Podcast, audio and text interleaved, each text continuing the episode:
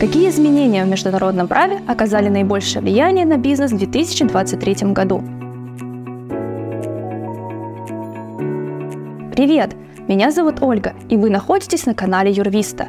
Вести успешный зарубежный бизнес всегда было непросто, а в условиях новых политических реальностей это задача с тремя звездочками – Поговорим сегодня о главных изменениях в международном праве в 2023 году и о том, какое влияние они оказывают на предпринимателей.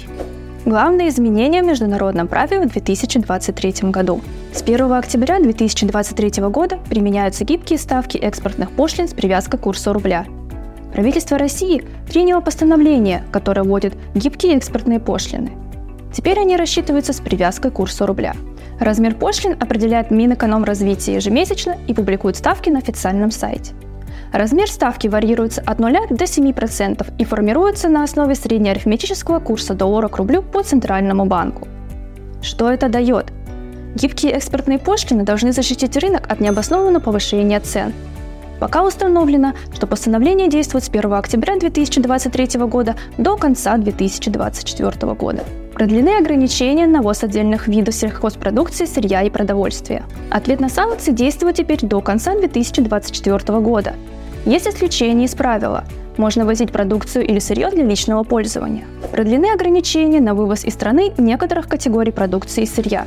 До 31 декабря 2025 года запрещено вывозить в недружественные страны, например, древесину и лесоматериалы.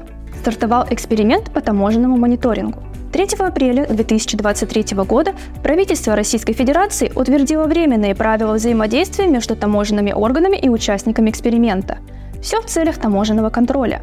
Мониторить будут иностранные товары, которые ввезены в ЕАЭС для внутреннего потребления. Какие плюсы для участников эксперимента? Свобода от выездных таможенных проверок. Уполномоченным экономическим операторам планируют отменить ежегодную таможенную отчетность. Бизнесу это поможет снизить издержки. Запрещен экспорт бензина и дизельного топлива. Предполагается, что это поможет урегулировать цены. Но в некоторых случаях вывозить топливо все-таки можно. В рамках международных межправительственных соглашений в пределах определенных объемов. В рамках международных транзитных перевозок. Топливо, которое перевозится по морю между частями таможенной территории ЕАЭС без захода в иностранный порт.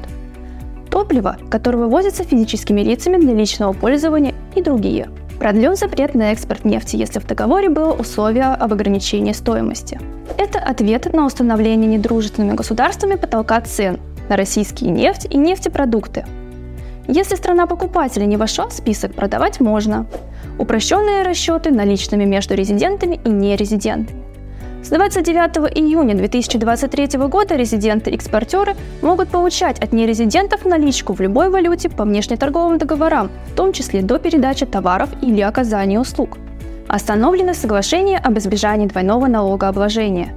8 августа президент России подписал указ об остановке действий соглашений об избежании двойного налогообложения с недружественными странами. Изменения касаются налоговых нерезидентов. Теперь нужно платить налог в российский бюджет в двух случаях – при продаже российских акций за рубежом и получении дивидендов от них, при получении роялти за использование интеллектуальной собственности на территории России. Новый указ не касается на доход физических лиц. Если специалист работает на отечественную компанию удаленно из другой страны и не имеет статус налогового резидента России, он платит НДФЛ по старой ставке, то есть 13-15%. Подписывайтесь на наш канал, ставьте лайки и ждите новые интересные видео. До встречи!